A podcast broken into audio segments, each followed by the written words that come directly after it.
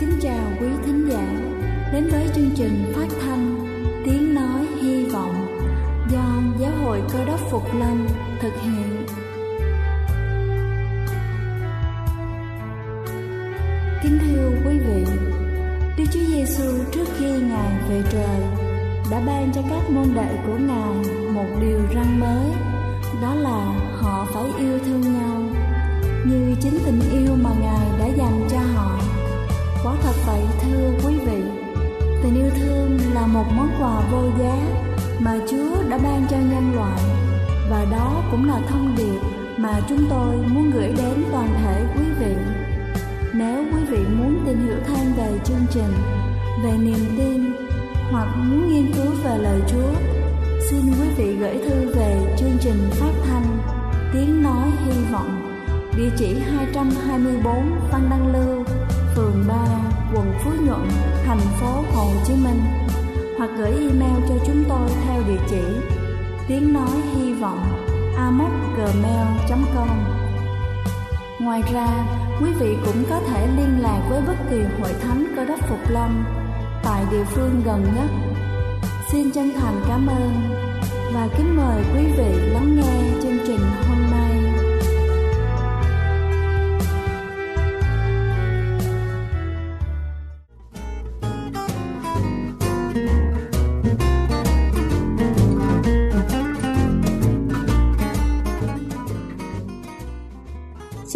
Kính chào quý vị thính giả của chương trình phát thanh tiếng nói hy vọng. Chúc quý vị có một ngày mới thật vui vẻ. Kính thưa quý vị, có rất nhiều chị em thường xuyên kêu ca về việc chồng lạnh nhạt và mối quan hệ bất ổn giữa hai người. Nhưng có khi nào chúng ta tự hỏi rằng tại sao lại như vậy không? Bỏ qua những nguyên nhân khách quan, phần lớn chúng là do chính những hành động sai lầm của mỗi chúng ta, đôi khi đó còn là yếu tố rất đơn giản trong cuộc sống thường ngày mà không ai ngờ tới. Sau đây tôi xin được trình bày bốn nguyên nhân khiến cho hôn nhân đổ vỡ. Đầu tiên đó chính là không biết cách quản lý chi tiêu. Tài chính trong hôn nhân vốn là một vấn đề nhạy cảm. Phụ nữ chúng ta luôn được coi là tay hòm chìa khóa quản lý phần lớn kinh tế trong gia đình. Một người phụ nữ đảm đang là người luôn biết được tình trạng tài chính của gia đình đang ở mức nào để có thể đưa ra những quyết định chi tiêu hợp lý. Nếu số tiền hai vợ chồng kiếm được còn hạn chế trong khi chúng ta không ngừng mua những món đồ thiếu hợp lý hay là luôn đòi hỏi chồng phải đưa thêm tiền để đáp ứng những tiêu dùng không cần thiết, hai người sẽ xảy ra xung đột. Nếu chuyện này kéo dài mâu thuẫn dẫn đến ly hôn là điều có thể báo trước. Thứ hai đó chính là luôn kể lễ và tiêu cực về mọi thứ. Hôm nay chúng ta cắt tóc bị hỏng, con cái bày bừa ra nhà sau khi mà chúng ta mới dọn dẹp xong. Hôm nay chúng ta bị sếp khiển trách hay là vừa cãi nhau với cô bạn đồng nghiệp. Mỗi ngày chúng ta luôn có một núi vấn đề khó chịu, và nếu chúng ta đem những điều ấy kể lể và trút hết sự buồn bực lên cho người chồng, thì không ổn chút nào. Hãy thử tưởng tượng sau một ngày làm việc mệt mỏi, đáng lẽ ra anh ấy muốn về nhà và nở một nụ cười với bạn trong vòng tay của lũ trẻ và một bữa cơm gia đình đầm ấm, thì lại phải đối mặt với cả một chàng bức xúc. Lúc ấy ai còn có thể thoải mái tận hưởng cuộc sống gia đình nữa. Nếu đôi khi chúng ta tiêu cực và khó chịu về mọi thứ thì vẫn được thôi không sao cả. Ai mà chẳng có những lúc này lúc khác, tuy nhiên nếu việc này cứ lặp đi lặp lại thường xuyên thì chẳng mấy chốc ông xã sẽ chán vợ và nguyên nhân thì chúng ta có thể đề cập ở trên đây rồi. Thứ ba đó chính là quan tâm những điều khác hơn là chồng. Khi mà chúng ta tỏ ra mình quan tâm đến những yếu tố khác như là con cái, sự nghiệp, tiền bạc hơn là chồng, đối phương sẽ tự nhận thấy thông điệp rằng anh ta không hề quan trọng đối với chúng ta. Điều này khiến cha nấy bị tổn thương. Ai chẳng muốn mình là vị trí độc tôn trong lòng của bạn đời. Họ không muốn xếp sau bất cứ ai hay bất cứ điều gì cả. Việc mà chúng ta bỏ bê anh ấy lâu ngày sẽ khiến cho chàng nảy sinh tâm lý chán nản với vợ và muốn tìm thú vui bên ngoài. Người có thể tỏ ra anh ấy là người quan trọng nhất. Đến lúc đó, tan vỡ là điều không tránh khỏi và các bà vợ có hối hận cũng không kịp nữa rồi. Và cuối cùng đó chính là đánh đố chồng bằng những ngôn từ và cử chỉ. Phụ nữ có một thói quen đó chính là khi giận dỗi họ thường hay im lặng hay là trả lời rằng mình không tức giận, trong khi thái độ và cử chỉ của họ lại không tỏ ra như vậy. Phụ nữ cũng thích nói vòng vo và muốn đối phương phải tự hiểu. Tuy nhiên các ông chồng lại không hề thích như vậy, nam giới ưa thích những cuộc trao đổi ngắn gọn. Họ cũng muốn tìm ra cách giải quyết vấn đề một cách triệt để, giận thì nói giận, và tìm cách giải quyết thay vì cứ giữ trong lòng và mặt nặng, mày nhẹ, căng thẳng với nhau. Sai lầm này của các chị em lâu dần sẽ khiến cho đứng mày râu, chán nản và mặc kệ không thèm quan tâm đến chúng ta nữa. Cách tốt nhất là thẳng thắn trao đổi vấn đề và biểu hiện cảm xúc với nhau. Có như vậy cuộc sống hôn nhân mới dễ dàng và thoải mái được. Kính thưa quý vị, những điều bận tâm trên rất đáng để chúng ta tìm hiểu và khắc phục chúng. Hy vọng qua bài chia sẻ sẽ giúp ích cho chúng ta trong việc giữ gìn hạnh phúc gia đình, luôn chăm sóc cho tổ ấm của mình, vì đó là điều thiêng liêng mà Chúa đã ban tặng cho loài người. Đây là chương trình phát thanh Tiếng Nói Hy Vọng do Giáo hội Cơ đốc Phục Lâm thực hiện. Nếu quý vị muốn tìm hiểu về chương trình hay muốn nghiên cứu thêm về lời Chúa, xin quý vị gửi thư về chương trình phát thanh Tiếng Nói Hy Vọng, địa chỉ 224 Phan Đăng Lưu, phường 3, quận Phú Nhuận, thành phố Hồ Chí Minh, hoặc gửi email cho chúng tôi theo địa chỉ tiếng nói hy vọng gmail.com Ngoài ra, quý vị cũng có thể liên lạc với bất kỳ hội thánh Cơ đốc Phục Lâm tại địa phương gần nhất.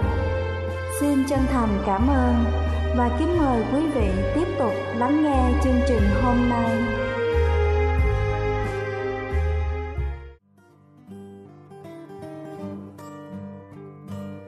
Kính thưa quý vị, trong sách Matthew đoạn 5 câu 8 có chép rằng Phước cho những kẻ có lòng trong sạch vì sẽ thấy Đức Chúa Trời. Kính thưa quý vị và điều này có ý nghĩa gì?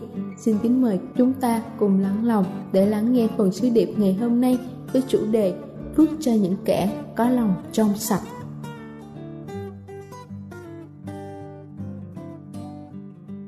Kính chào quý thính hữu thân mến. Thưa quý thính hữu, Đức Chúa Giêsu cứu thế có phán rằng phước cho những kẻ có lòng trong sạch vì sẽ thấy Đức Chúa Trời. Thấy được Đức Chúa Trời là một phước lớn, ngoại trừ Adam và Eva là tiên tổ của giống người. Phàm nhân như chúng ta thì chưa có ai thấy được mặt của Thượng Đế cả. Ta nghe nói về Thượng Đế toàn năng và ta tin có đấng thượng đế toàn năng nhưng thậm chí có người đã nghe được tiếng nói của thượng đế như môi xe chẳng hạn. Tuy nhiên, nhìn thấy thượng đế thì chưa có một ai nhìn thấy ngài được. Anh tôi có kể lại khi tôi còn bé, thì lúc bây giờ ông vĩnh thụy là hoàng đế bảo đại, ngự hành qua tỉnh tôi, tỉnh quảng nam. Trường của anh tôi, trường tiểu học Mỹ Hòa, chuẩn bị cuộc cung nghinh hàng mấy tháng. Học sinh phải tập đi, tập đứng và nhất là tập quan hô. Ông đốc học của trường anh tôi bổn thân khám sự sạch sẽ học sinh vào mỗi buổi chiều, vào giờ tập thể dục.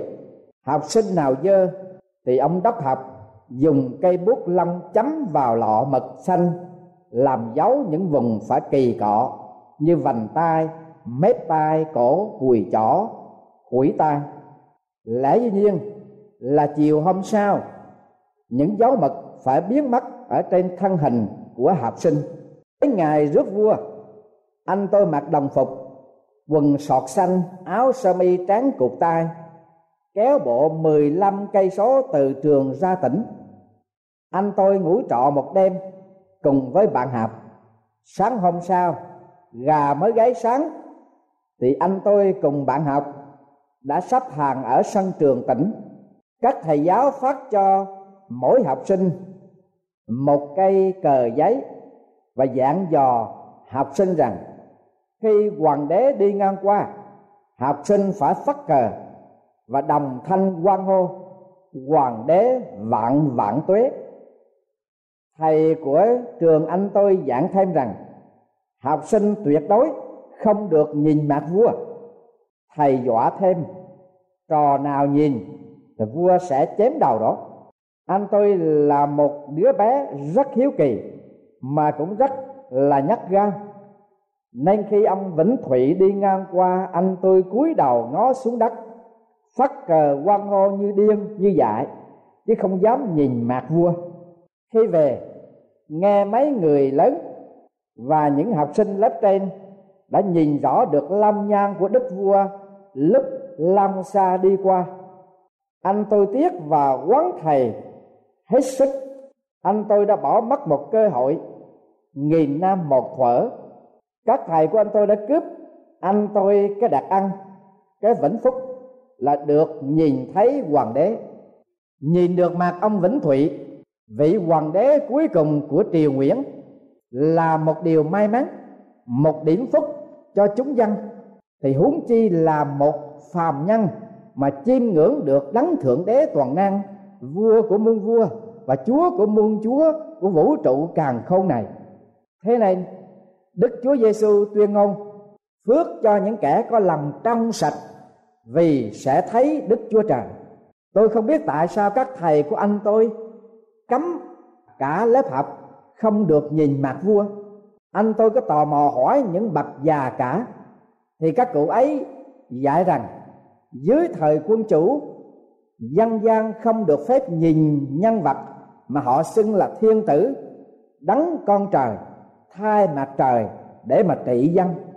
Về sau đọc sử và phong tục các nước theo đế chế, lúc bấy giờ tôi không thấy riêng chi người dân việt, mà dân các nước ấy cũng không được đột ngột bệ kiến thiên tử.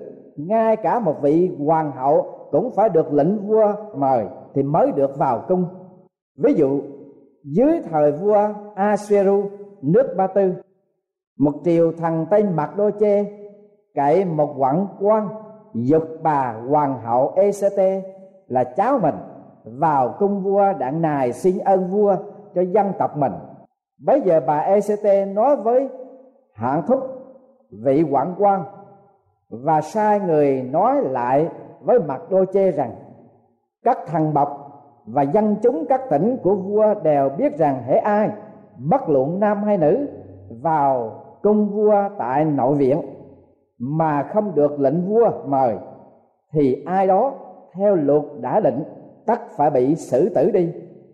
Ezechiel đoạn 4 câu 8 đến câu 11 Tôi đoán rằng các vị đế vương xưa tự thần thánh quá như vậy để mà củng cố vương quyền của mình lợi dụng sự mê tín dị đoan của dân đen mà bác họ phải cúi đầu thầm phục. Hoặc giả đây cũng là một biện pháp để tránh những vụ thích khách, thí quân của người xưa. Nhưng tại sao con người không được trực tiếp ngắm xem thượng đế toàn năng, tức là vua trời?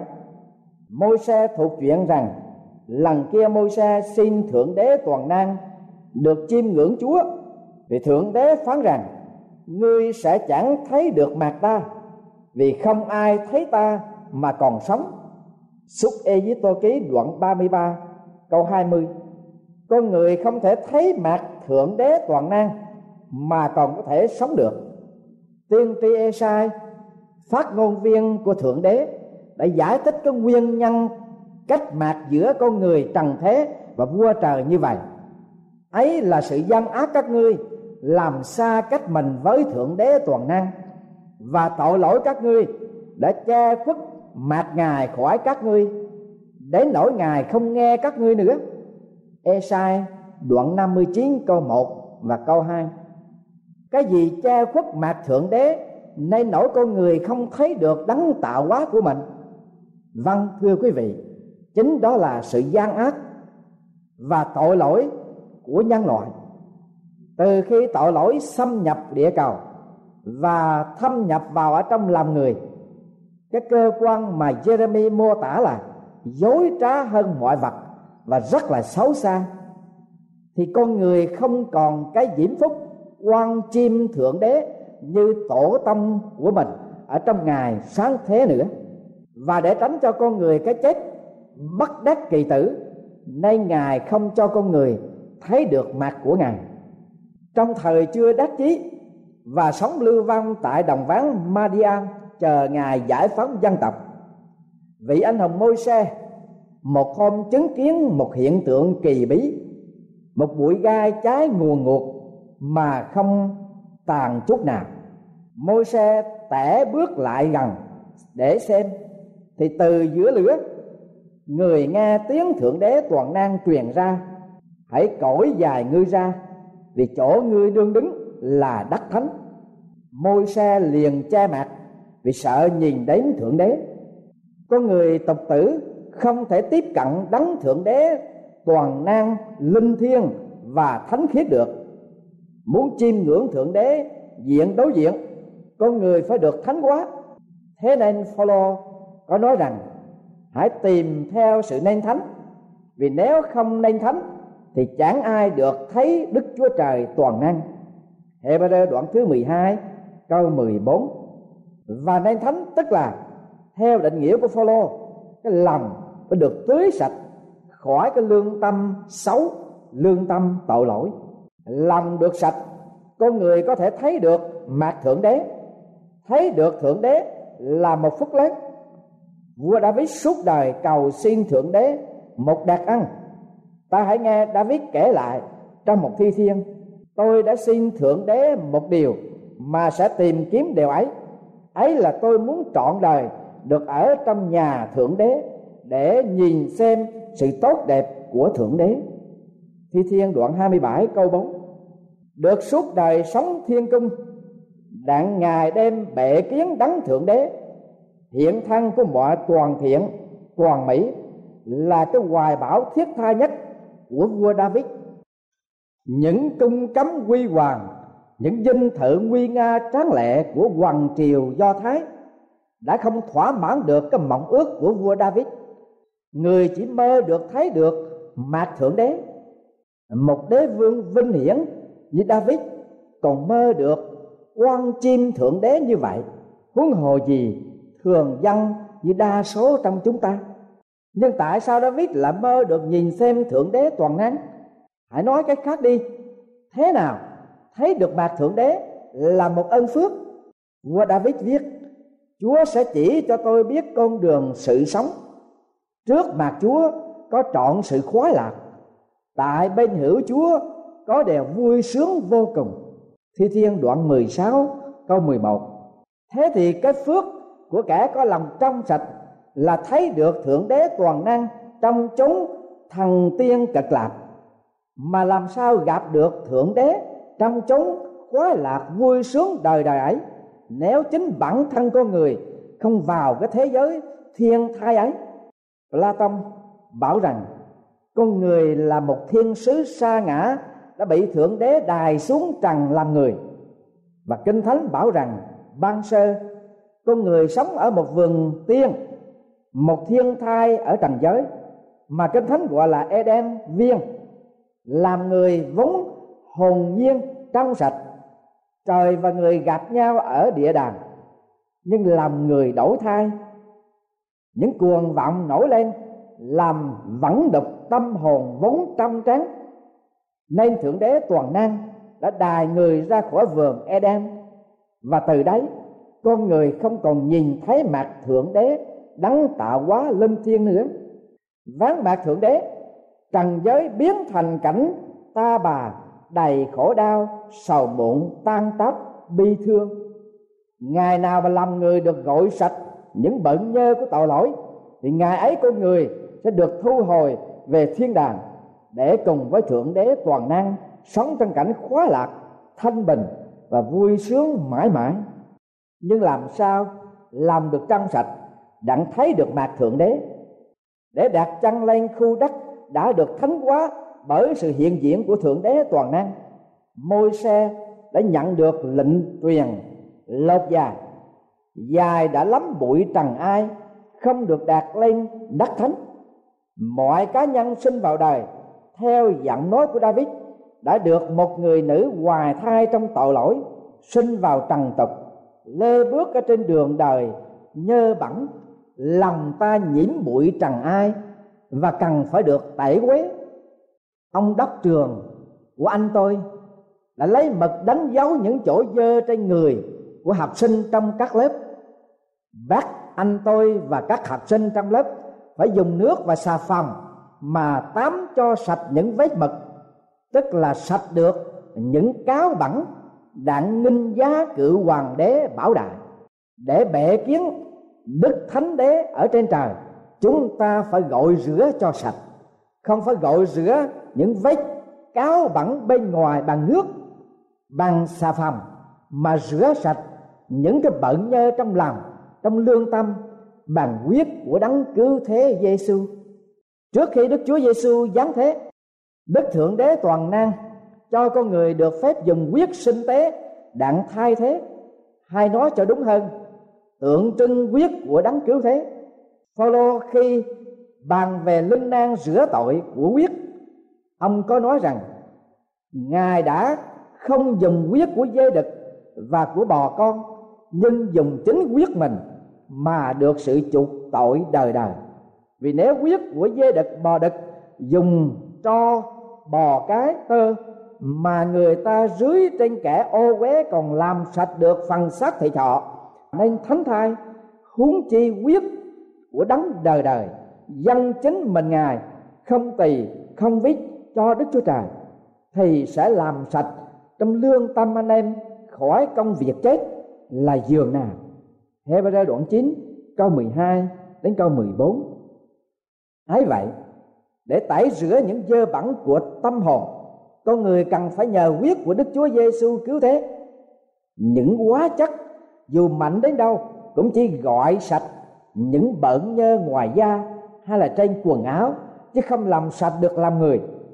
Những nghi thức lễ bái thánh thần như những của cúng tế, dù có đắt giá đến đâu, cũng không có linh năng khiến lòng người nên tinh khiết được. Những công quả dù to tác đến bậc nào cũng chẳng xóa đi được một bận nhơ trong tâm hồn của ta một trăm năm chục ngàn đồng mà ông Tạ Vinh toan hối lộ cho một vị đại diện công quyền trước năm 75 không cứu ông khỏi tội gian thương. Cả cái gia tài 4 năm tỷ bạc Việt Nam của thương gia Tạ Vinh cũng không làm thiên lại được cắn cân công lý. Giá ta đổi 15 vạn đồng kia hay lấy hết cái gia tài 4 năm tỷ bạc nọ mà mua những của tế dân cho thánh thần để chuộc bao cái tội tình để làm quan ố tâm hồn của thương gia kia, thì liệu thần linh có nhận của hối lộ ấy hay không? Một triệu lần không. Phi-a-rơ là môn đồ của Chúa, đã tuyên bố một cách dứt khoát, chẳng phải bởi vật hai hư nát, như bạc hoặc vàng, mà anh em đã được chuộc khỏi sự ăn ở không ra chi của tổ tiên truyền lại cho mình. Bằng là bởi quyết báo của Đấng Christ, dường như quyết của chiên con không lỗi, không vít Führer thứ nhất đoạn 1 có 18 19 Sứ đồ Phaolô cũng đã quả quyết với người Hebrew là những kẻ cậy những của tế lễ, đặng gọi sạch, rửa tâm hồn mình. Ông tuyên bố rằng không bao giờ cậy tế lễ mỗi năm hàng dân như vậy mà khiến kẻ đến gần đức chúa trời toàn năng trở nên trọn lành được. Nếu được, thì những kẻ thờ phượng đã một lần được sạch rồi. Lương tâm họ không còn biết tội lỗi nữa. Nhân đó, há chẳng thôi dân tế lễ hay sao? Trái lại, những tế lễ đó chẳng qua là mỗi năm nhắc cho nhớ lại tội lỗi. Vì huyết của bò đực và dê đực không thể cắt tội lỗi đi được. Hebrew đoạn 10 câu 1 đến câu thứ tư. Vâng thưa quý vị, thính hữu thân mến, Chúng ta tạ ơn Thượng Đế toàn năng, Ngài là đấng nhân lành, ngài là nguồn phước hạnh và khoái lạc vô biên. Phước cho người nào thấy được mặt chúa, phước lớn ấy chỉ dành cho những người có lòng trong sạch và thượng đế toàn năng. Muốn cho con người được phúc, nên đã dự bị cho con người một phương thức làm sạch lương tâm. Follow ca tụng cái lòng yêu thương vô đối của Đức Chúa Giêsu trong sự hy sinh thân sống để lấy chính quyết ngài gọi sạch lương tâm con người như vậy. Đấng Christ đã yêu hội thánh, phó chính mình vì hội thánh để khiến hội thánh nên thánh sau khi lấy nước rửa và dùng đạo làm cho tinh sạch đặng tỏ ra hội thánh đầy vinh hiển không vết không nhang không chi giống như vậy nhưng thánh sạch không chỗ trách được ở trước mặt Đức Chúa Trời. Epheso đoạn 5 câu 25 đến câu 27. Thưa quý vị thính hữu thân mến, lời của Đức Chúa Giêsu cứu thế phán phước cho những kẻ có lòng trong sạch vì sẽ thấy Đức Chúa Trời. Vâng thưa quý vị, quý vị có cảm nhận được tâm lòng của mình đang bị ô nhiễm bởi tội lỗi trong thế gian này chăng? Lòng của chúng ta có bị ma quỷ suy khiến mà làm cho chúng ta không thể nhìn thấy được thượng đế chăng chính tội lỗi ở trong tâm hồn của chúng ta che lấp, chúng ta không thể nào đối diện với sự vinh quang của thượng đế toàn năng. Xin mời quý vị hãy đến với đức chúa giêsu là đấng cứu thế. Ngài đã đến trong thế gian để tìm và cứu kẻ bị hư mất. Vâng ngài đã đến trong thế gian để chết thế cho kẻ có tội. Đó là lời chắc chắn đáng đem lòng tin, trọn vẹn mà nhận lấy. Để lòng của chúng ta được tưới sạch bởi quyết báo của ngài, lòng của chúng ta được trong trắng bởi hồng ân của chúa, lòng của chúng ta sẽ được trong sạch bởi quyết báo của chúa.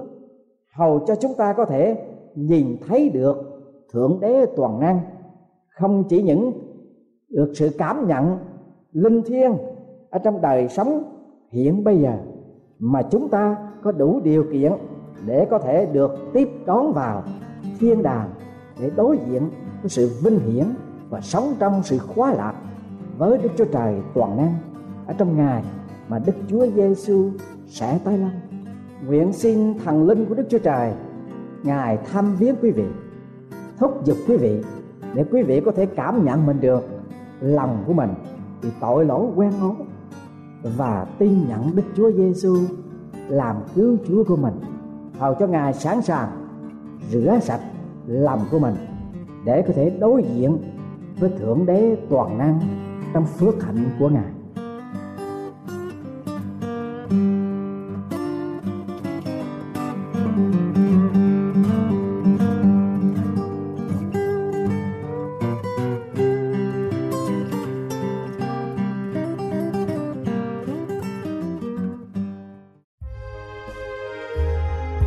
Đây là chương trình phát thanh Tiếng Nói Hy Vọng do Giáo hội Cơ đốc Phục Lâm thực hiện.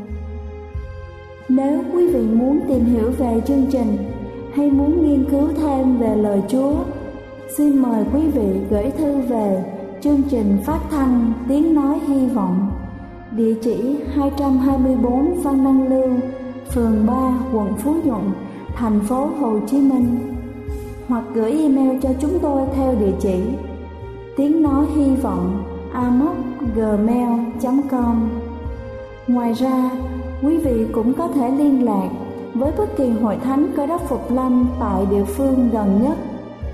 Xin chân thành cảm ơn và hẹn gặp lại quý vị trong chương trình lần sau.